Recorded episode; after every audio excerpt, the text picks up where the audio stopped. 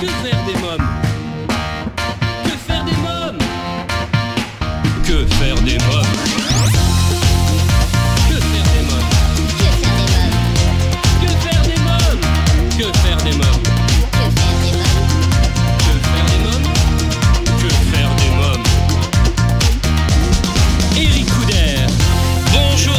Famille de Que faire des mômes, c'est Eric Couder. Je suis très heureux de vous retrouver pour un nouveau numéro de Que faire des mômes, votre émission 100% familiale à partager sans modération. Le sommaire, dans quelques instants, la rubrique Allô parlons jeunesse. Je téléphonerai à Julie Lardon, euh, cofondatrice du journal Albert, et à Valentin Maté, fondateur et directeur de publication du journal et éditeur de la maison d'édition La Poule qui pond. Dans la rubrique À vos agendas, je vous parlerai du festival Intergénération 93 dans tous les sens qui se déroulera du 14 au 20 mai dans la salle de la Légion d'honneur à Saint-Denis. Dans la rubrique Invité, deux invités cette semaine, Solène Revol pour son livre Une petite voix me disait de maigrir encore, une histoire bouleversante d'un combat réussi contre un terrible mal du siècle, l'anorexie mentale. Alexis Roussio, jeune auteur, compositeur, interprète au regard ravageur et bourré de talent, nous présentera son premier single, Un autre mois.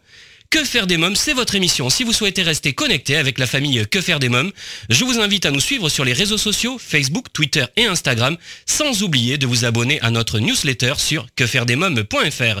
Tout de suite, rien que pour vous la famille Que faire des mômes, en partenariat avec l'ONG CNRJ, Allô Parlons Jeunesse. Que faire des mômes?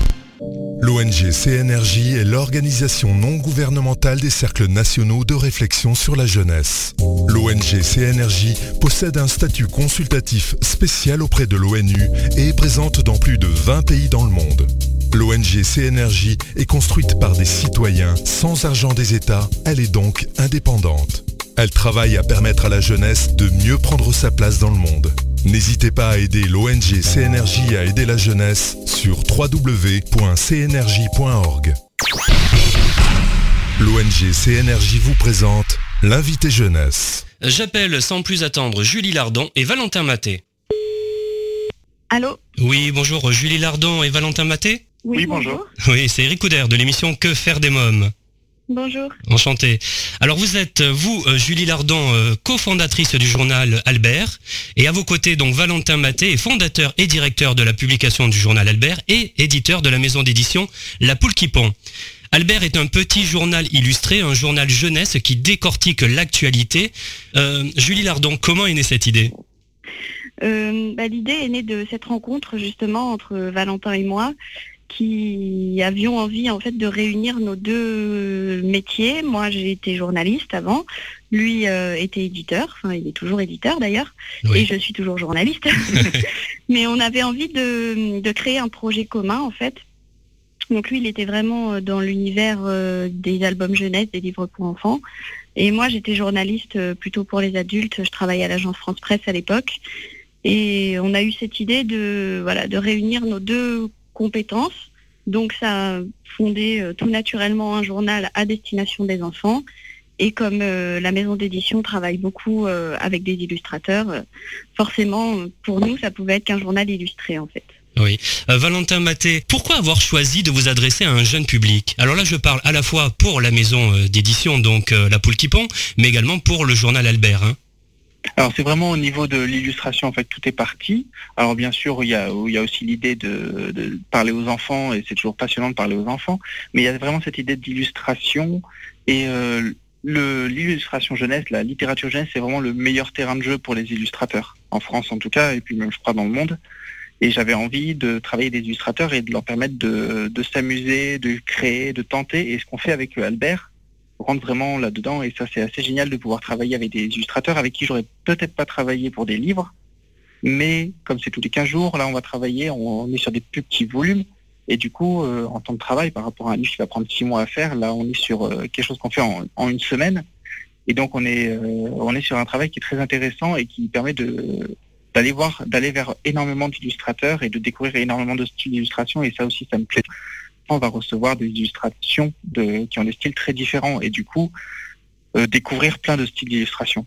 Oui. Alors, euh, pour bien que nos auditeurs, amis auditeurs euh, comprennent, la famille de Que faire des mômes, comme je les appelle, comprennent, donc c'est un journal papier hein, également, on peut l'avoir sur Internet et papier.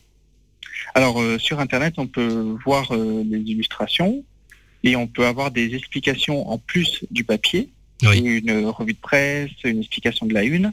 Par contre, le contenu du journal n'est que sur papier. Oui, Alors à partir de quel âge on peut lire Albert? À partir de 8 ans, je dirais. Oui. Et en famille, hein. c'est familial également. Hein? Oui, c'est on a un public euh, qui, qui nous dans les retours qu'on a, il y a une lecture vraiment euh, familiale autour de ça, même euh, autour du contenu numérique. c'est vraiment c'est aussi un point de départ pour engager les enfants et les parents à discuter ensemble des sujets d'actualité dont ils n'auraient pas forcément discuté, ou parfois les parents se sentent un peu démunis parce que on leur pose des questions et ils savent pas forcément répondre, ils connaissent pas le sujet. Euh, en lisant Albert, les parents ont aussi des clés pour euh, expliquer à leurs enfants euh, ce qui se passe exactement si l'enfant a, par exemple, pas forcément compris tout dans l'article. Il peut arriver, surtout à partir de 8 ans, on est sur un lectorat quand même encore jeune. En autonomie, ils sont plus à, à partir de 9-10 ans.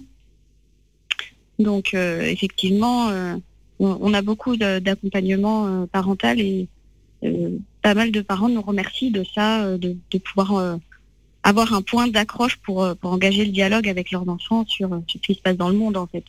Oui. En tout cas, c'est une très belle idée. Euh, Julie Lardon, quels sont les sujets que vous traitez? Vous pouvez nous donner des exemples?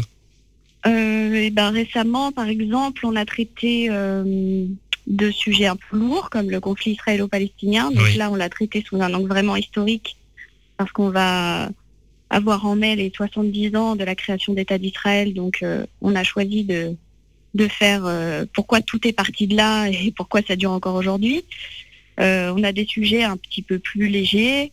On a toujours en fait euh, une, sorte de mix entre des choses voilà un peu lourdes, mais dont selon nous il est nécessaire de parler parce que ça fait partie de notre quotidien et les enfants ne sont pas forcément protégés de tout ce qu'ils peuvent euh, voir, entendre, euh, même s'ils regardent pas la télé, même s'ils vont pas sur Internet tout seuls forcément.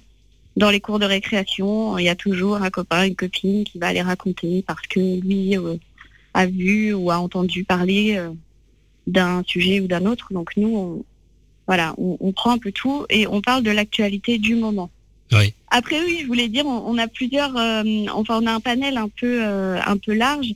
C'est-à-dire que dans chaque numéro, moi, je, m'attache à ce qui est toujours un sujet qui soit soit société, culture, politique, ou parfois les deux, et à ce qui est toujours de toute façon un sujet scientifique et un sujet historique, euh, qui permettent d'ouvrir un peu les horizons, de ne pas avoir que de la politique ou, ou que un sujet de société. Ou, voilà, on a toujours aussi des brèves internationales pour parler de ce qui se passe dans le monde et des brèves insolites pour montrer le côté un peu euh, léger parfois de l'actualité. Les informations, c'est pas que des mauvaises nouvelles, toujours. Mais par exemple, dans le, dernier numéro, le numéro 35, qui est apparu le 20 avril, euh, illustré par Elsa Lacotte, euh, vous me parliez déjà donc Israël-Palestine, 70 ans de guerre, mais également deux nouveaux ours dans les Pyrénées, vous en parlez? Oui. Le septième continent, le fléau des plastiques, ça aussi, hein, c'est quand même un sujet euh, intéressant pour les enfants.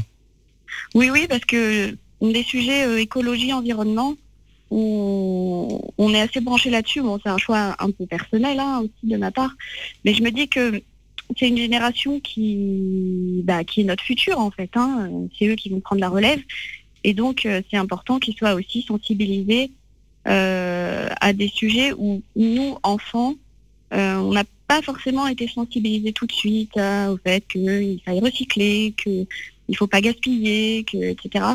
Et, c'est un peu dans l'air du temps, hein, de toute façon, euh, de, voir comment est-ce qu'on peut avoir cette économie un peu et puis toutes ces, ces nouvelles technologies autour de, des nouveaux plastiques qui puissent être recyclés, réutilisés, etc. et qui finissent pas dans les océans, quoi. Donc voilà, d'une façon plus large, on parle beaucoup, euh, on parle beaucoup d'écologie. J'ai fait des sujets sur euh, la disparition des abeilles, les pesticides, euh, des choses comme ça, qui, sont aussi des sujets qui sont très discutés en ce moment parce qu'il y a, je pense, une, vraie prise de conscience écologique, écologiste peut-être, depuis 10-15 ans, quoi.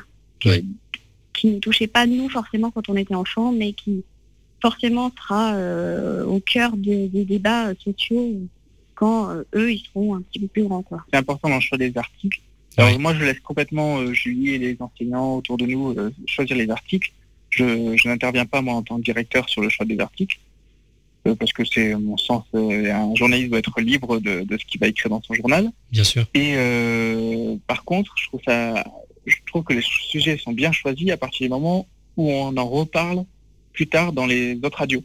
C'est-à-dire que ben, le sujet des ours, encore aujourd'hui, j'ai sur France Info, on en parlait. Bien sûr. Et c'est ça qui est intéressant, c'est le but.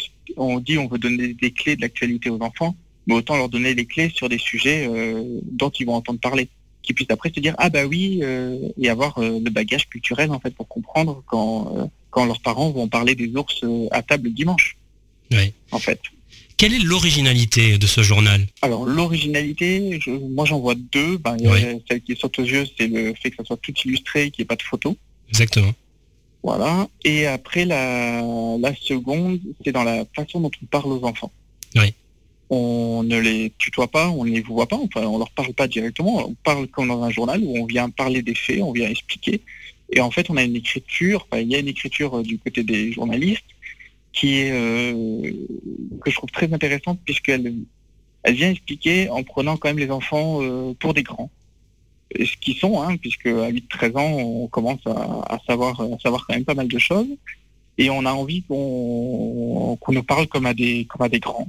Et donc nous, on leur parle comme à des grands, et en fait tout simplement avec des mots simples, avec euh, en reprenant euh, en reprenant tout du début. Quand, bah, quand on parle d'Israël-Palestine, on repart du début du conflit et on part pas du principe qu'ils ont déjà entendu parler de ce conflit, même s'il a 70 ans. Euh, voilà, c'est le, ce choix-là de leur parler, de parler des enfants, mais comme à des grands enfants, enfin comme à des, à des comme à des personnes en fait, tout simplement. Bien sûr. Valentin Maté, euh, parlez-moi de votre équipe. Qui compose euh, l'équipe? Vous m'avez dit il y a des illustrateurs, mais euh, qui fait quoi dans l'équipe? Oula, il y a du monde. Il y a du monde parce qu'on peut pas, peut pas faire un beau projet quand on est tout seul. il y a des, il y a des gens. alors, il y a l'équipe directe proche qui est, qui est l'équipe des salariés de la poule qui font. Euh, qui font, qui font, qui travaillent sur la maquette, qui travaillent sur euh, la communication aussi, parce qu'il faut se faire connaître. Bien sûr. Euh, après, dans la fabrication du journal, il y a aujourd'hui il y a deux journalistes qui interviennent sur le journal, Julie Lardon principalement, puis Clarisse Martin. Et après, on a qui gravitent autour de la structure. On a des enseignants, on a des parents d'enfants, on a des orthophonistes, des bibliothécaires qui sont en fait des personnes ressources pour nous euh, vers qui on va quand on a des questions sur euh, ben, ce sujet. Est-ce que vous pensez qu'il peut, euh, peut faire l'affaire? Est-ce que vous pensez que c'est pas trop d'en parler? Est-ce qu'il faut en parler? Est-ce qu'on n'en a pas déjà trop parlé? Enfin, des choses comme ça. Dès qu'on a des questions sur le ressenti d'un enfant de 9-10 ans, ben, on va voir un enseignant qui a des enfants de 9-10 ans, on va voir un parent d'enfant qui a un des enfants de 9-10 ans. Voilà, on essaie de s'entourer de spécialistes en fait de personnes référentes. Bien sûr. Depuis combien de temps existe euh, ce journal? Euh, Notre premier numéro est paru le 15 septembre 2016. Donc ça fait un peu plus d'un an et demi là qu'on existe. Et après le projet euh, est vraiment né une petite année avant, on va dire, le temps de, de monter tout ça, de réunir les fonds. Voilà, mais euh, le lancement, c'était vraiment septembre 2016. Dans quelques minutes, la suite de Que faire des mômes, toujours en compagnie de Julie Lardon et Valentin Maté du journal Albert. À découvrir également une interview exclusive et poignante de Solène Revol pour son livre Une petite voix me disait de maigrir encore. Et le beau Alexis Roussio nous présentera son premier single un autre mois. Mais pour l'instant, c'est la pause. À tout de suite. Que faire des mômes? Si vous venez de nous rejoindre, vous écoutez Que faire des mômes, l'émission familiale à partager sans modération, c'est Eric. Je suis en ligne avec Julie Lardon, cofondatrice du journal Albert, et Valentin Maté, fondateur et directeur de publication du journal et éditeur de la maison d'édition La Poule qui pond. Rien que pour vous la famille Que faire des mômes, la suite de notre conversation téléphonique. Comment monte-t-on un journal et combien de temps de travail est nécessaire pour faire un numéro par exemple? Alors nous, on paraît tous les 15 jours et le temps de travail nécessaire, bah, c'est la quinzaine qui précède la parution en fait. Que font les équipes alors? Ils sont euh, sur le terrain, c'est de la recherche, ils se documentent? Malheureusement, on est quand même une petite équipe de journalistes. Donc pour faire du terrain, euh, c'est très très compliqué parce qu'on n'a pas le temps en fait. Il faut euh, globalement un Albert, c'est écrit en 3-4 jours quoi. comment peut-on se procurer le journal Albert? Alors Albert est disponible surtout sur abonnement. Oui. Parce que au niveau de la, de la distribution, c'est assez compliqué. On, on tire encore à des tout petits volumes par rapport à un média classique, on va dire. Donc les distributions en kiosque, euh, vu l'état de Prestalis en ce moment, c'est même pas la peine d'y penser. Sinon on met la clé sous la porte tout de suite. Euh, en librairie, c'est assez compliqué aussi. Donc on a choisi euh, de faire comme la plupart des titres de presse jeunesse, de paraître d'actualité en tout cas, de paraître uniquement sur abonnement. Oui. Donc on, trouve, on trouve sur notre site internet www.journal-albert.fr toutes les explications sur comment s'abonner. On peut s'abonner par internet, on peut s'abonner par courrier en nous envoyant un chèque. Oui. Et ensuite, on trouve les numéros à l'unité, là, pour le coup, sur la boutique de la poule qui pond. Il y a une boutique en ligne. Oui. On voit la une illustrée et il y a le sommaire avec le sujet. Donc, chacun peut choisir soit en fonction de l'illustration, soit en fonction des sujets qui l'intéressent. Il y a trois formules d'abonnement. Hein. Il y a les trois mois, six mois, un an. Euh, le tarif, hein, si c'est euh, sur un an, par exemple, c'est 70 euros à l'année et ça fait 5,80 euros par mois. Hein oui, voilà, à peu près. Voilà. C'est-à-dire qu'il y a euh, combien de numéros? Donc deux numéros par mois, vous m'avez dit. Oui, deux numéros par mois. On est à 20 numéros par an, en fait. là, vous travaillez déjà sur le prochain numéro Oui, alors là, tout de suite, on est en vacances. On prend vendredi pour euh, le numéro qui va paraître le 18 mai. Le 18 mai, donc ça sera le numéro 36. Vous savez déjà les sujets ou pas? Non, pour l'instant, euh, on commence à. Moi, j'ai mon petit cahier, je commence à noter des idées. Oui. Et puis, euh, on fait le point. on fait le point pendant le week-end du 5-6 mai avec avec notre autre journaliste. On fait une petite conférence de rédaction. et ensuite, on va voir les enseignants si jamais on, il y a conflit ou, débat euh, trop trop houleux. Voilà. Euh, les sujets seront vraiment euh, bloqués définitifs le, lundi 7 à midi, quoi. Très bien. Valentin Maté m'en parlait tout à l'heure et je rebondis sur ça parce que c'est très bien fait. Moi, je suis allé bien sûr visiter votre site internet et c'est vrai qu'il y a l'explication à la une. Alors, dites-nous-en un peu plus sur cette explication à la une. C'est une petite vidéo, hein oui, alors en fait, euh, on, a fait le choix, euh, ça se voit assez, assez vite euh, dans la maquette, d'avoir une seule illustration en fait pour tout le journal, donc la une, qui reprend tous les sujets abordés à l'intérieur du journal. Et ensuite, pour chaque article, on zoome en fait sur la partie de l'illustration qui correspond à l'article. Et on s'est rendu compte que les enseignants l'utilisait pas mal en classe et faisait beaucoup de travail sur la lecture d'images avec ce système.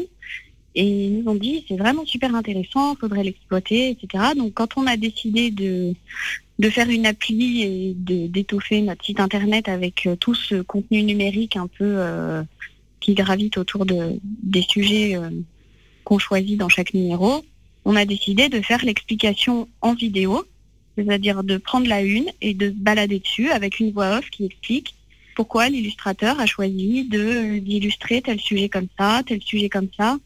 Euh, parfois, les illustrateurs prennent des, des libertés avec les symboles, mais les enfants comprennent pas forcément ces symboles-là.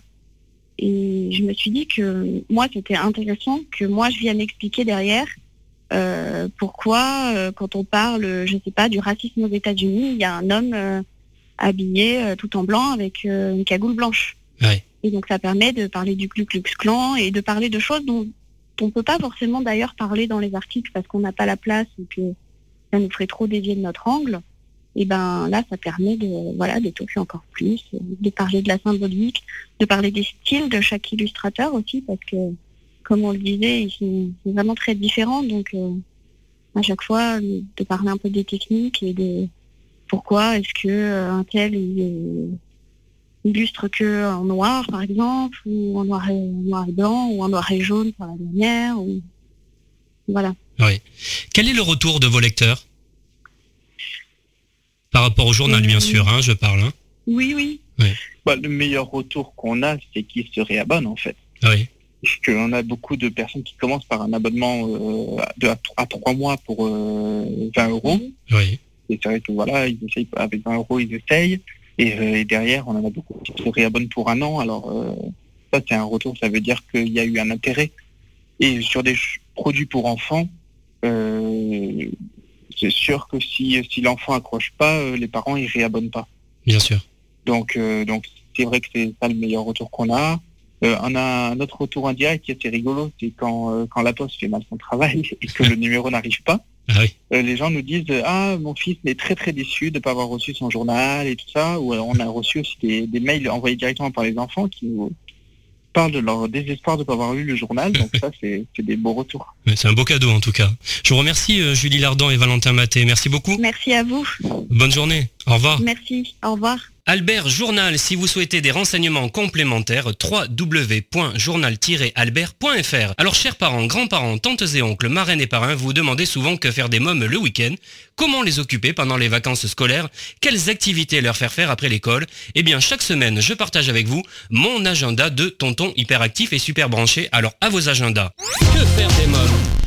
Du 14 au 20 mai, ne manquez pas le festival Intergénération 93 dans tous les sens à Saint-Denis, dans la salle de la Légion d'honneur organisée par les lutins de la rue Orange et Saint-Denis Union Sport.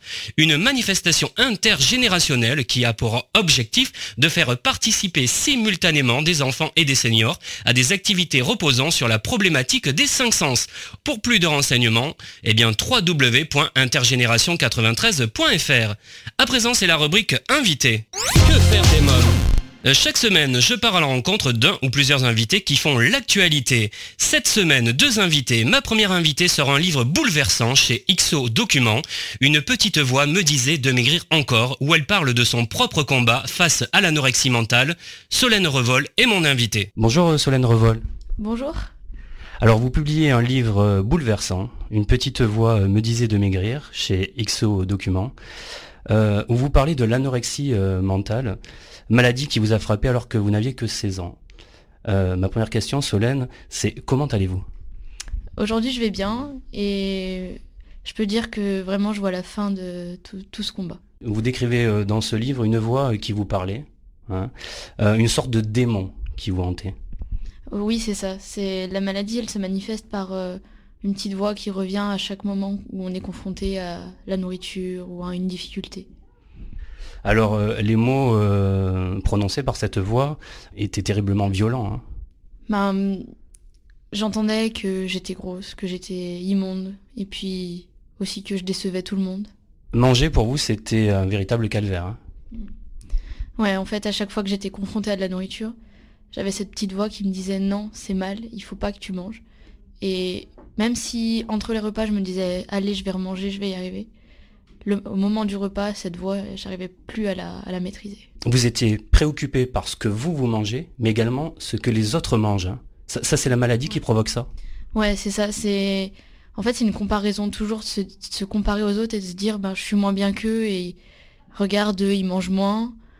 Il faudrait que tu sois comme eux, mais t'y arrives pas. T'es inutile. T'es enfin Euh, le fait que les autres mangent à leur faim suffisait à combler euh, votre estomac vide, hein, c'est ça. hein? C'était ça, c'était la part de maladie, elle était fière en fait de, me- de me dire voilà, t'as réussi à pas manger alors que les autres ils mangent. Et du coup, ouais, c'était c'était comme si c'était un objectif réussi de pas que au moins j'allais perdre du poids, j'allais peut-être être meilleure que ce que je renvoyais euh, actuellement. Pour bien qu'on comprenne, lorsque vous regardiez à ce moment-là dans le miroir, quelle était l'image de vous que vous aviez Euh, souvent, je passais devant le miroir et je me disais ah oui, je suis maigre. Et en fait, deux secondes après, c'était c'était tout déformé et je, je me voyais pas pas telle que j'étais puisque je me voyais grosse alors que je pesais dans la trentaine de kilos. Oui, parce que les derniers temps, c'est euh, 33 kilos exactement. Et même à ce moment-là, vous vous voyez euh, grosse. Hein? En fait, c'est à 33 kilos, c'est presque la période où je me voyais le plus grosse. Alors vous alimentiez euh, quasiment plus. Hein Euh, non, ouais, je mangeais bah, plus qu'un fruit par jour avec une petite soupe et c'était tout. vous faisiez énormément de sport. Il vous arrivait même de vous lever la nuit pour faire des exercices. Ouais, en fait, c'était, j'étais réveillée la nuit par des angoisses à me dire que j'avais trop mangé la journée et il fallait que j'élimine parce que j'avais l'impression que le peu que j'avais mangé, ça allait me faire reprendre le poids que j'avais perdu. Quelle sensation euh, vous procurait la perte de poids? Et ben, il y avait le côté Solène qui, qui, sentait que c'était mal, mais il y avait la partie maladie où j'étais fière, je me disais oui, j'ai réussi ce que je veux. Et ouais, la perte de poids, c'était une sensation de plaisir et de me dire oui, j'ai réussi mon objectif. Parce qu'en fait, c'est vraiment la maladie hein, qui vous pousse. C'est cette voix sans arrêt. On le voit bien dans le livre. D'abord, il y a des petits passages où la voix parle directement. Et comme je disais, c'est très violent ces passages-là. Hein. Vous avez eu euh, beaucoup de mal à en parler à vos parents, à votre frère Lucas également, à vos amis. Euh, c'est grâce à un médecin que vous avez pu en parler. Vous vous souvenez ce moment-là? Alors, c'était extrêmement émouvant. J'ai, j'arrivais pas à le dire. J'arrivais pas à m'avouer que j'étais malade. Et le fait que quelqu'un prononce le mot pour moi, ça m'a fait prendre conscience qu'il y avait un problème. Et il fallait que quelqu'un me le dise pour que justement j'arrive à me dire c'est pas moi le problème, c'est la maladie. Alors vous étiez une fille euh, qui travaillait bien, hein, petite fille qui travaillait bien, enfin une, une adolescente qui travaillait bien à l'école. Vous étiez une famille unie également, donc il y avait a priori aucune raison pour que ça arrive. pourtant, ça arrive souvent chez ce cas de figure. Hein. Ouais, en fait, c'est en apparence tout allait bien et j'avais un énorme manque de confiance en moi. Et j'avais l'impression de pas être comme il faut et justement dans ce caractère perfectionniste, je cherchais à à, être la, à renvoyer la meilleure image de moi-même. Et du coup, je cherchais toujours qu'est-ce que je pouvais faire pour m'améliorer. Est-ce que vous compreniez ce qui vous arrivait ou est-ce qu'on ne comprend pas justement que c'est une maladie? Non, au début on comprend pas. Parce qu'au final, cette petite voix, c'est notre voix mais il faut arriver à comprendre que ces pensées-là, on ne devrait pas les avoir, qu'elles sont pas normales. Alors vous mentiez, hein par obligation un petit peu euh, pour euh, bah parce que justement parce que vous comprenez pas ce qui vous arrivait. Euh, il y a eu des situations où vous avez inventé de véritables stratagèmes même, jusqu'à jeter à un moment donné quand vous êtes hospitalisé, jeter la nourriture par la fenêtre. Mm. Ouais, en fait, on, on a cette part de nous, enfin la part de la maladie qui qui veut ne pas manger, qu'on nous laisse maigrir en paix mais à la fois il faut qu'on on veut pas décevoir les autres. Alors du coup on fait croire qu'on a mangé. On cherche des, des stratégies pour qu'on pour que personne ne nous oblige à manger mais qu'on ait montré quand même qu'on l'a fait quoi. quelle est la stratégie qui vous a fait le plus mal? Une fois à l'hôpital j'ai jeté mon bol de soupe dans le lavabo. Et en fait la enfin je culpabilisais énormément de l'avoir fait et j'ai dû me, me, battre contre cette petite voix qui me disait dis rien, c'est bien, tu l'as jeté. Mais j'ai réussi à combattre cette voix et, à appeler les infirmiers pour le dire. Cette voix, c'est comme si on vous parlait tout le temps, c'est ça? Elle revient régulièrement? Ouais, c'est ça. Chaque fois que j'ai un doute, elle, elle revenait. Et elle me laissait. En fait, elle me laissait plus le choix parce que je sentais que si, si je l'écoutais pas, bah, elle allait revenir encore plus fort. Dans quelques minutes, Que faire des mômes continue toujours en compagnie de Solène Revol pour en savoir davantage sur cette maladie qui est l'anorexie mentale. Et Alexis Roussio nous présentera un autre mois son premier single. Mais pour l'instant, la famille Que faire des mômes, c'est la pause. A tout de suite. Que faire des mômes? Si vous venez de nous rejoindre, vous écoutez Que faire des mômes, l'émission pour toute la famille à partager sans modération, c'est Eric Couder. Alors la famille Que faire des mômes, je vous propose sans plus attendre d'écouter la suite de mon entretien avec Solène Revol pour son livre poignant Une petite voix me disait de maigrir encore où elle nous livre son combat contre cette euh, terrible maladie qui l'a frappée alors qu'elle n'avait que 16 ans, l'anorexie mentale. Alors il y a une chose que vous n'aimiez pas chez vous à ce moment-là, euh, c'était euh, vos hanches, mais surtout c'était vos cuisses, hein, c'est ça? Ouais, j'avais l'impression qu'elles étaient disproportionnées. Une fois, un médecin qui, qui voulait me faire prendre conscience que mes cuisses n'étaient pas énormes et n'étaient pas telles que je les voyais. Et en fait, il a pris un, un fil et euh, il m'a demandé de, de dessiner euh, sur une feuille à quelle taille je pense, enfin quel, quel, était le diamètre de mes cuisses. Et j'ai dessiné un, un cercle assez gros. Et il a pris le fil, il a fait le tour de ma cuisse et il l'a superposé sur mon dessin. Et en fait, ça devait faire... Ouais, le, le fil devait être quatre fois plus petit que ce que j'avais dessiné. Et là, je me suis dit, ah ouais, je me vois vraiment pas tel que je suis. Est-ce que c'est à ce moment-là où vous êtes euh, justement, euh, vous avez compris C'est ce moment-là que ça vous a donné un déclic? Euh, En fait, ouais, les déclics, il n'y en a pas un, mais c'est plein de petits déclics comme ça, et petit à petit, on prend conscience de la maladie. Alors, j'ai bien compris, vous aimez pas faire de la peine, vous aimez être aimé, plaire aux autres également, hein, c'est ça? Mm. Ouais, ouais, j'ai, j'ai toujours envie de, bah ouais, de plaire, de, d'être aimé et de ne pas décevoir surtout. Toujours aujourd'hui ou ça s'est passé? Vous avez appris justement à moins plaire aux autres entre guillemets? Bah, J'ai appris ouais, que bah, de toute façon on peut pas plaire à tout le monde. Et maintenant, ben, justement, je relativise sur plein de choses. Cette épreuve, elle m'a appris beaucoup de choses aussi. Vous avez décidé presque vous-même hein, de rentrer à l'hôpital pour vous faire soigner. Euh, l'hôpital, c'est des consignes très strictes. Hein. vous n'avez pas le droit de téléphoner, très peu de visites. Hein. Ouais, en fait, j'étais coupée de tout au début. Parce qu'il fallait justement que je prenne conscience que cette petite voix, c'était pas moi. Et qu'il fallait que je me batte pour que ça change. Euh, que pensez-vous euh, des méthodes, justement, la façon de soigner les patients? On le disait, vous étiez, euh, vous pouvez pas sortir, vous avez même pas le droit de parler à vos camarades. Mm. Vous le faisiez en cachette, en passant des petits mots. ça peut paraître vraiment horrible, mais je pense que c'est vraiment nécessaire parce que quand on est chez nous, il y a toujours les parents. Les parents veulent aider, mais à la fois ils savent pas à quel moment on est, on est nous-mêmes et à quel moment on est la maladie. Et du coup, ce côté affectif où nos parents ils veulent pas nous faire de la peine, bah au final ils rentrent dans le jeu de la maladie et ça aide pas. Il faut, il faut avoir cette coupure justement pour ne plus avoir le choix, être face à son repas et devoir se battre contre ce démon. Vos parents aussi, ils culpabilisent un petit peu aussi, hein, de se dire pourquoi je l'ai pas vu, alors que c'était sous, sous, sous, leurs yeux. Mais vous faisiez beaucoup de sport, vous courez à ce moment-là, vous faisiez du basket, hein, voilà. Euh, donc vous étiez très active, donc ils mettaient sur le compte du sport, en fait. Hein. Ouais, c'est ça. Ils ont mis sur le compte du sport. Même s'il y avait une inquiétude à la fois, ils se disaient mais non, ça, ça, ça peut pas nous arriver. Et puis on n'avait aucune info sur cette maladie. Enfin, on, pensait pas, enfin mes parents ne pensaient pas que ça pouvait m'arriver. Vous avez fait une rencontre à l'hôpital, c'est Lilou. Alors en fait avec Lilou, on s'est rencontrés euh, ben, un jour euh, dans, dans les couloirs. On s'est tout de suite compris. Et les premiers mots qu'on a échangés, ben en fait c'était, on découvrait que ben, on n'était pas seul en fait, qu'on ressentait exactement la même chose. Et ça a fait un bien fou parce que bah du coup toutes les deux, on s'est dit, ben, cette petite voix, on va pas l'écouter, on va, on va s'écouter nous toutes les deux. Et je me suis dit, ben moi je vais écouter Lilou et elle va m'aider à me battre. Vous avez beaucoup de points communs, euh, notamment sur certains aspects de la maladie. Ouais, ben de toute façon, tout, bah, par exemple tous les stratagèmes et tout, on les faisait, on les faisait et c'était impressionnant de voir que bah, toutes les deux on ressentait exactement la même chose, la culpabilité de mentir, mais à la fois on pouvait pas faire autrement. Vous arrivez même par, euh, par moment à en rire. Hein ouais, ouais, bah justement, on se disait, c'est dingue en fait ce que la maladie, elle nous fait faire. Vous êtes revus depuis avec Lilou? Oui, oui, on se revoit régulièrement et elle va mieux aussi. Donc euh, voilà, on continue notre bout de combat toutes les deux. Alors, euh, vous pensiez rester seulement trois mois hein, quand vous êtes arrivé dans cet hôpital, mais vous êtes resté neuf mois. Qu'est-ce qui a été le plus difficile? Forcément, le plus difficile, ça a été d'être coupé de tout le, manque ben, des parents, des amis, puis vraiment le fait de se retrouver dans un, dans un milieu hospitalier avec euh, des infirmiers, des psychiatres. Le fait aussi d'être, euh, de se dire, bah, je suis dans un service psychiatrique. À la fois, j'avais tellement cette voix dans ma tête que ça m'occupait l'esprit toute la journée. Le plus difficile, c'était d'être face à ce démon. Vous parliez du personnel hein, de l'hôpital.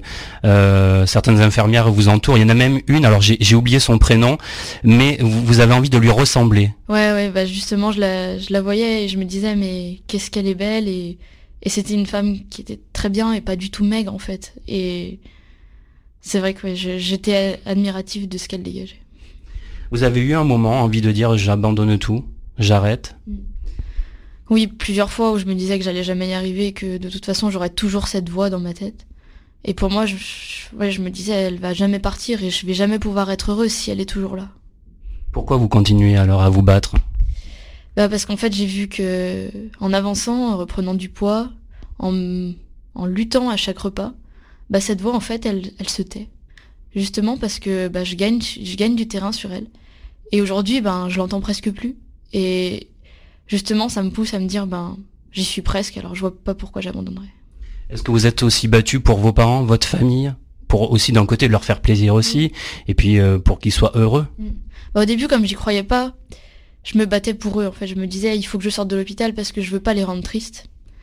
Et puis c'est au fur et à mesure que je me suis rendu compte qu'il fallait que je me batte aussi pour moi, pour mon bonheur. Alors une chose toute simple, à laquelle on ne pense pas, nous, c'est la télévision il y a un passage euh, où vous dites justement, eh ben la télé est un enfer, les publicités surtout. Alors pour quelle raison? En fait, euh, les publicités, euh, j'ai l'impression que dans chaque publicité, il y a quelque chose en rapport avec bah, le poids ou la nourriture. Et même des pubs toutes simples, mais des pubs de parfum, ben, on voit les, les filles qui sont bah, souvent elles sont maigres, il faut le dire. Et c'est vrai que ça donne pas une image de la femme telle qu'elle devrait être. C'est, c'est, la société impose une, un corps qui n'est pas en bonne santé. Le corps en bonne santé, c'est quoi pour vous aujourd'hui? Bah, Le corps en bonne santé, c'est être euh, bien dans, dans, sa peau et puis surtout, bah, c'est quand on, on mange sans se poser la question de comment je vais être après. quoi. Et ouais, il n'y a pas de secret, il faut juste se faire plaisir et pas, pas se poser la question. Alors le 30 décembre 2015, vous sortez définitivement euh, de l'hôpital. Quel souvenir en gardez-vous? C'était étrange, j'étais angoissée, mais à la fois c'était... Je réalisais pas en fait, et ça m'a fait comme une libération. Puis c'est étrange, mais neuf mois, comme me disait ma mère, c'est un peu une renaissance. C'est comme si bah, j'étais de nouveau quelqu'un. Et il n'y avait rien de plus beau. Vous étiez à la fois heureuse, mais vous avez des appréhensions également? Mm. bah Parce que forcément, j'avais encore euh, bah, ce petit démon. Et je savais pas si sortir de l'hôpital, ça allait m'aider euh, dans le sens où il fallait que je continue à faire mon combat, mais à la fois être confrontée à la vie à nouveau. Euh, être de nouveau avec mes parents et manger avec les autres. Et comme à l'hôpital, bah, j'étais seule, je savais pas si j'allais arriver à combattre cette voie en étant entourée. Quel est le regard de vos parents aujourd'hui? De votre frère également, euh, Lucas Vous êtes très proches tous les deux, on le sent bien dans le livre. Hein. Alors mes parents sont extrêmement fiers de moi et puis bah, surtout moi ça me fait du bien parce que je vois qu'ils sont à nouveau heureux justement parce que je suis heureuse. Et puis Lucas, ben lui il en a jamais vraiment parlé. Et on sentait que c'était une façon de se protéger et aujourd'hui je sens qu'il est, il est fier de moi même s'il le dit pas. Et juste le fait de bah maintenant il me propose euh, d'aller manger quelque chose et que je dise oui, et bah je sens que chez lui ça, ça lui procure beaucoup de bien. Vous avez été également énormément entouré par, des, par vos amis, hein. ils ont été euh, là tout le temps. Comment ils vivent ça au jour le jour? Ça a été difficile au début parce que bah forcément on comprend pas ce qui, ce qui nous arrive. Et, euh, et mes amies, elles avaient du mal. Et en fait, depuis que j'ai écrit, c'est vrai qu'elles ont beaucoup plus compris. Et ben maintenant, c'est c'est une période de ma vie où on sent que ben ça fait ma force et mes amis sont super fiers de moi et au final maintenant on n'en parle presque plus parce que bah, c'est pour nous c'est presque résolu. ça vous a libéré d'écrire? Ouais, c'était c'était une thérapie. Pourquoi avoir eu envie d'écrire justement? Au début j'ai écrit euh, pour moi-même pour essayer de comprendre, pour essayer de comprendre ce qui m'arrivait.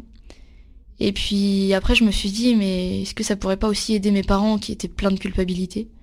Et je leur ai fait lire et ça les a beaucoup aidés. Et puis en fait, je me suis rendu compte qu'aussi, ben, le fait que je m'en sorte, ben, ça pouvait donner de l'espoir.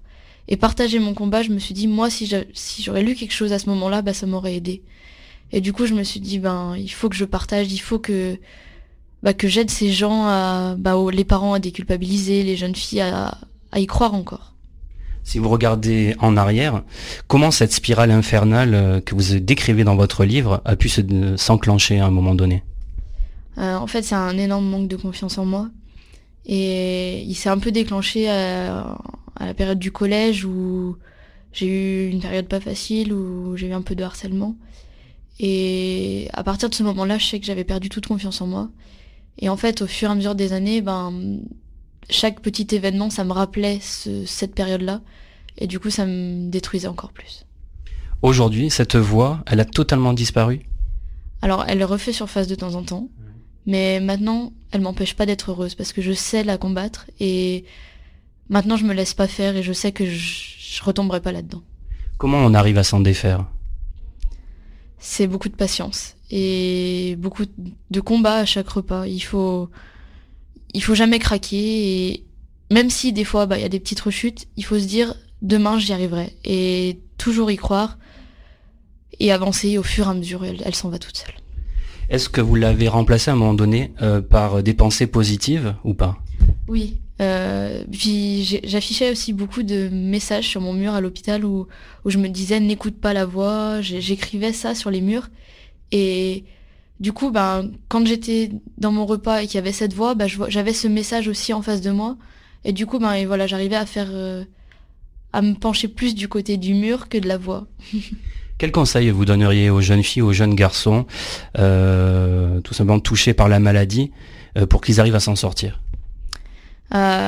Il, faut, il faut être patient et il faut, il faut arriver à, à écouter, enfin à s'écouter et à se dire, ok cette voix là c'est pas moi et il faut, il faut arriver à, distinguer ces deux parties de nous et c'est une lutte au, quotidien. Il faut, il faut souffrir, il faut euh, passer par la culpabilité.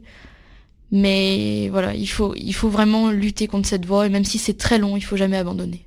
Que diriez-vous aux parents ou aux familles justement qui entourent euh, les enfants euh, malades?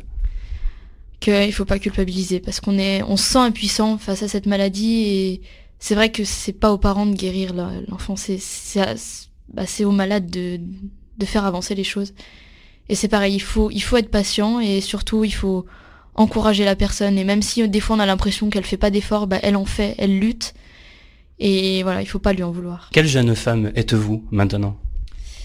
Alors maintenant, je pense que le fait d'avoir vécu ça, ben, ça, m'a vraiment ouvert l'esprit et maintenant je profite de tout ce qui m'arrive. Et j'arrive à me contenter de peu de choses. Et donc voilà, je pense que je suis quelqu'un qui profite énormément de la vie. Un dernier mot, qu'avez-vous envie de dire aux auditeurs qui nous écoutent, qui sont touchés de près ou de loin euh, par l'anorexie mentale?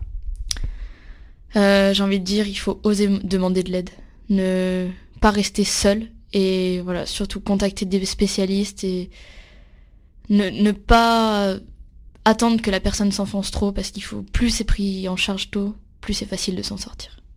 Euh, merci Solène Revol, merci beaucoup. Merci. Une petite voix me disait de maigrir encore de Solène Revol aux éditions XO, un livre que je vous conseille vivement, à la fois touchant et bouleversant. On se retrouve la famille Que faire des mômes dans quelques minutes pour la suite de votre émission familiale pour découvrir l'interview euh, du jeune auteur, compositeur, interprète Alexis Roussio que j'ai rencontré il y a quelques jours à l'occasion de la sortie de son single Un autre mois.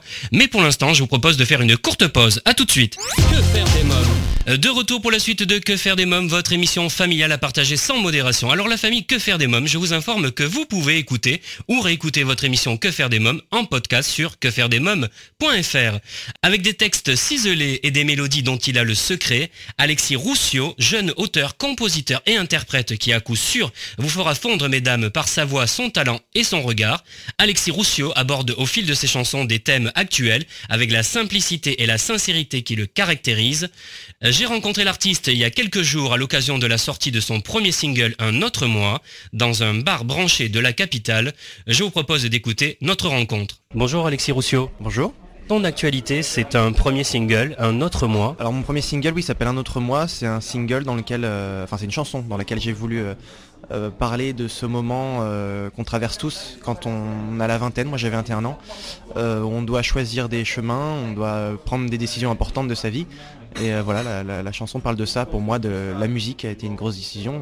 je parle de ça. Quels sont les thèmes que tu aimes aborder dans tes textes et qu'est-ce qui t'inspire? Euh, les termes que j'aime aborder, ce sont plutôt des, thèmes que je connais. Voilà, j'ai 21 ans, je suis jeune, donc je vais parler d'amour, je vais parler de ma vision du monde, mais voilà, de la vision de quelqu'un de 21 ans. à quel moment la musique est entrée dans ta vie? C'est rentré assez jeune. Euh, vers l'âge de 6 ans où j'ai commencé le piano. Euh, j'ai pris des cours de piano, de solfège. Bon, le solfège, ça s'est arrêté rapidement parce que j'aimais pas ça. j'ai préféré, préféré, très rapidement travailler tout seul euh, à ma manière. Et ensuite, le chant, c'est arrivé à l'entrée au collège où j'ai fait partie d'une chorale au début. puis mon professeur de chorale m'a dit que, je chantais plutôt bien, donc il a voulu me faire des solos, me faire faire des solos. Et j'ai beaucoup apprécié, j'ai fait ça plusieurs années. Ensuite, je me suis mis à la guitare à l'entrée au lycée. Et voilà.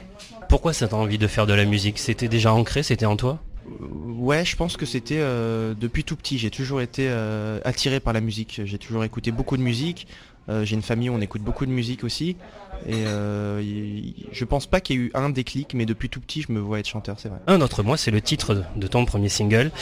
tu dis dans cette chanson, après les cris et les joies sauvages de moi, sans âge, l'éphémère, les jeux d'enfants d'hier, et si tout n'était qu'un rêve. Alexis Roussio, quels étaient tes jeux d'enfant lorsque tu étais petit garçon? Oh bah euh, je pense euh, comme tous les petits garçons, j'aimais bien jouer dehors. Euh, j'avais beaucoup de copains, donc voilà, on faisait du foot, voilà, du vélo, tout ça, beaucoup de jeux en extérieur. Qui était Alexis Roussio hier? Bah hier, j'espère que c'est le même qu'aujourd'hui. C'est justement ce que j'essaye de dire dans la chanson. Voilà, je veux, je veux rester le même, euh, le même qu'hier. Voilà, j'ai eu une enfance, euh, une enfance géniale. euh, J'ai une famille géniale, euh, des, des- beaucoup d'amis, etc. Et euh, là, j'ai l'impression de rentrer dans une autre vie où je deviens un adulte, où j'ai un métier, et euh, je fais le souhait de rester toujours le même. Euh, tu parles de là-bas, d'une euh, vie nouvelle? C'est où là-bas? C'est quoi la vie nouvelle? C'est l'avenir, c'est euh, voilà, c'est ce qui m'attend dans cette nouvelle vie d'artiste. euh, c'est tout ce qui se passe en ce moment. Voilà, euh, faire de la promotion, chanter, avoir un public, tout ce que j'ai envie de faire. Qu'appelles-tu une vie fidèle bah, là, dans, en, en l'occurrence, quand je dis la vie fidèle, je veux dire qu'elle soit fidèle, que ma, ma vie, ma, ma nouvelle vie, soit fidèle à celle que j'ai vécue avant. Je fais vraiment la distinction entre euh, Alexis euh, enfant et Alexis euh, qui devient un artiste, euh, une grande personne. euh, voilà. J'espère qu'elle sera fidèle à celle que j'ai déjà connue. Qu'est-ce qui t'amuse aujourd'hui? Qu'est-ce qui te fait rire? Plein de choses. Je suis assez bon public. Qu'est-ce qui peut te mettre en colère? Qu'est-ce qui t'énerve? Euh, je dirais euh, quand je regarde les informations souvent, voilà. Euh, D'ailleurs, je, je- je- je regarde plus souvent les informations parce que c'est vrai que c'est un moment, euh, c'est pas un bon moment en fait à passer parce qu'on se prend dans la tête plein de choses qui vont pas dans le monde et c'est vrai que c'est un petit peu révoltant. C'est quoi qui te touche euh, vraiment? Je dirais le- les injustices, tout ce qui est voilà, j'ai été très marqué. Je fais partie de cette cette génération qui a été très marquée par les attentats. Euh, j'ai écrit ma, ma toute première chanson est en anglais, euh, elle est, elle est dans, les, dans les placards, mais voilà, elle parle de ça aussi. Et donc c'est vrai que tout ce qui s'est passé dernièrement m'a beaucoup marqué. Pour quelle cause tu pourrais te battre? Je sais pas, euh, j'ai pas forcément envie de prendre de parti ou que ce soit, mais c'est vrai que voilà, prendre parti pour des inégalités, pour, pour que tout le monde ait le droit au bonheur, entre, guillemets, oui, je pourrais me battre pour ça. C'est important pour toi les amis? Oui, c'est important, bien sûr, c'est un moteur, c'est des piliers, tout autant que la famille. Et euh, voilà, je pense que j'ai des, j'ai des bons piliers. Est-ce que le fait d'être artiste aujourd'hui ça te rend heureux? J'ai cru comprendre que oui. Mais qu'est-ce que c'est qui te rend heureux? C'est la scène, c'est d'écrire, c'est composer? C'est faire ce que j'aime avant tout, euh, c'est d'avoir pu choisir mon métier. Euh, voilà, c'est que le début, hein. on est en construction bien sûr, mais euh, je suis heureux de pouvoir, euh, de pouvoir choisir mon métier, de faire quelque chose que j'aime. Voilà, quand je me lève le matin, je vais faire de la musique, donc euh, voilà, je, je peux pas, je peux pas dire que je suis pas heureux quoi.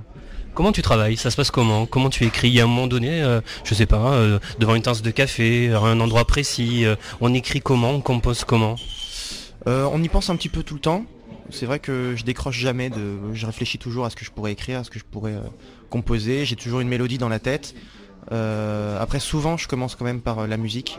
Euh, Il y a plusieurs techniques, hein. même des fois ça pourrait être, je pourrais commencer par le, texte aussi, mais très souvent je commence par, la musique, je me mets au piano, je cherche une mélodie, et une fois que c'est bien, bien en place, je, réfléchis aux paroles, je l'écoute, et ça peut arriver à n'importe quel moment, c'est vrai, dans le train, quand je l'écoute n'importe où. Est-ce que l'écriture, ça te libère hein, quelque part? Ça me libère, mais c'est encore, euh, voilà, l'écriture, c'est encore euh, le point où, où il faut que je travaille. C'est-à-dire que, euh, surtout quand on écrit en français, parce que j'ai commencé à écrire en anglais à la base, et en français, c'est vraiment, euh, il faut pas être pudique, quoi. Il faut réussir à dire les choses, et ce qui est pas, c'est ce qui est pas facile. Et euh, donc voilà, j'essaye de faire au mieux. Tu me dis que c'est plus difficile d'écrire en français qu'en anglais, c'est ça? Bon, ça c'est mon avis. Je me suis rendu compte qu'en écrivant en anglais j'y arrivais mieux. Euh, et qu'en français, voilà, peut-être parce que j'étais un petit peu pudique. Euh, donc en anglais, euh, voilà, on peut dire plus de choses. Et, mais en français, je, ça va arriver. Combien de temps il faut pour écrire une chanson? Ça dépend vraiment de. Ça dépend. Franchement, ça peut venir d'une phrase, ça peut venir d'un mot qu'on entend quelque part. Euh, des fois, on est sous la douche, on pense à une phrase, voilà, ça va partir de cette phrase. Euh, ça peut être le refrain, ça peut être qu'une partie du couplet. Euh, mais je pense que quand on se dit, euh, voilà, je vais me mettre à mon, me mettre à, à mon bureau devant une feuille blanche et je vais écrire, euh, il faut se forcer, mais je pense qu'il faut quand même avoir une idée derrière la tête avant de se mettre à son bureau, quoi, parce que sinon on va écrire n'importe quoi. et Voilà. Tu aimes la scène? T'aimes te produire sur scène? Oui, j'aime beaucoup, c'est grisant. Euh, voilà, c'est si je fais de la chanson, c'est aussi pour qu'elle soit écoutée. Euh, et avoir un public, c'est ce qu'il y a de ce y a de plus beau, bien sûr. Quelle sensation ça procure d'être devant un public, de chanter ses propres chansons qu'on a écrites, qu'on a composées? Ça provoque quoi? Euh, beaucoup de fierté. Euh, bon, évidemment, il y a beaucoup de stress avant. hein. Avant de monter sur scène, euh, je suis un grand stressé, mais une fois qu'on y est, voilà, on fait les premières notes, c'est parti. Mais ça fait du bien, ça fait, ça fait, ça fait, c'est vraiment un sentiment de fierté, voilà, de pouvoir proposer sa propre proposition artistique, ses propres mots, sa propre mélodie. Euh, ça me rend fier. Quelles sont tes influences musicales Qu'est-ce que tu écoutes au quotidien Euh, elles sont assez nombreuses. Ce que je dis souvent, c'est que j'ai écouté beaucoup de musique. Ça va du classique jusqu'au hard rock en passant par la pop américaine. Euh, j'aime toutes les musiques. J'aime vraiment toutes les musiques, même la, musique urbaine. Je suis un grand fan de rap, etc. Alors qu'est-ce que j'écoute? Après, bien sûr, j'ai des best-sellers, hein, on va dire. Euh, c'est souvent les chanteurs à grande voix. ça va être du Queen, du Bruno Mars, du du Elton John. en France, ça va être du Paul Naref, du Goldman, du Obispo. Un autre mois, donc c'est ton premier single. Tu imagines comment euh, la suite de ta carrière? Comment je l'imagine? Bah, Je l'espère euh, longue. longue euh, et, pleine de réussite. voilà, on a le premier single, ça marche plutôt bien, ça fait qu'un mois qu'il est sorti. je suis très content des retours. Et puis voilà, on avance, on va faire de la promo, on va faire des scènes. voilà. Qu'est-ce que tu as envie de dire à nos amis auditeurs qui nous écoutent? On est écouté en France et à l'étranger. pour donner envie de venir écouter ce single, un autre mois bah, j'ai envie de leur dire que c'est mon premier single. Euh, j'ai essayé d'être euh, sincère dans ce premier single. Euh, j'ai essayé de travailler les mélodies, d'avoir des mélodies agréables à entendre. Et voilà une orchestration qui puisse procurer des émotions. Merci Alexis Roussio, merci beaucoup. Merci beaucoup à vous.